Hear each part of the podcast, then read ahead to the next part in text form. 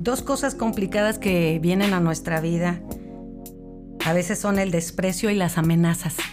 A veces decimos, no, yo no tengo esto, pero de alguna manera muchos vivimos esto.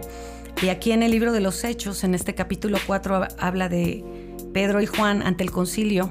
Son llevados eh, por situaciones que no eran verdaderas. A veces en nuestra vida esto sucede también. Llegan críticas o llegan situaciones que muestran desprecio y amenazas. ¿Qué hacer cuando estamos viviendo situaciones así? Dice el versículo 8 que Pedro estaba lleno del Espíritu Santo. Necesitamos que el Espíritu Santo nos sature, dejarlo fluir en nuestra vida. Y la palabra poderosa que salió de este hombre, de estos hombres cuando estaban siendo despreciados y amenazados. Ellos dijeron, en ningún otro hay salvación, porque no hay otro nombre bajo el cielo dado a los hombres en que podamos ser salvos. Entonces, viendo el denuedo de Pedro y de Juan, sabiendo que eran hombres sin letras, ahí está el desprecio. Eran hombres sin letras y del vulgo. Ellos, sin embargo, se maravillaban y les reconocían que habían estado con Jesús.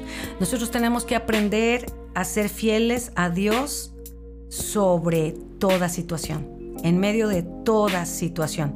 Aun cuando nos enfrentemos a un concilio, aun cuando nos enfrentemos a desprecios y amenazas. Ellos fueron despreciados porque los consideraban gente que no tenía estudios y que no eran importantes. Sin embargo, el poder de Dios estaba sobre ellos y esto pasó a segundo término.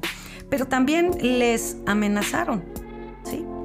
Y ellos decían, ¿qué haremos con estos hombres? Porque de cierto señal manifiesta ha sido hecha por ellos, se ha sido notorio a todos los que moran en Jerusalén y no los podemos detener. Sin embargo, para que no se divulgue más entre el pueblo, vamos a amenazarlos, para que no hablen de aquí en adelante a hombre alguno en este nombre, que es sobre todo nombre, ¿verdad? Los llamaron y los intimidaron. ¿Qué harás cuando esto venga a tu vida? Cuando te sientas despreciado.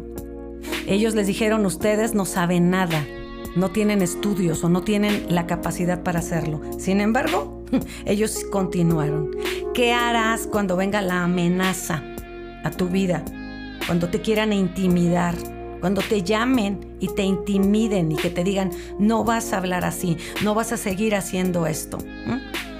Mas Pedro y Juan respondieron diciéndoles, juzgad si es justo delante de Dios obedecer lo que ustedes están diciendo antes que a Dios. Porque no podemos dejar de decir lo que hemos visto y oído. El Señor te llama hoy a ser fiel a Dios sobre toda situación. No puedes dejar de decir lo que has visto, lo que has oído, la obra que Dios ha hecho en tu vida. Es tiempo de no callar, de ser lleno del Espíritu Santo y que todo desprecio y toda amenaza a nuestra vida no nos detenga de cumplir el plan de Dios.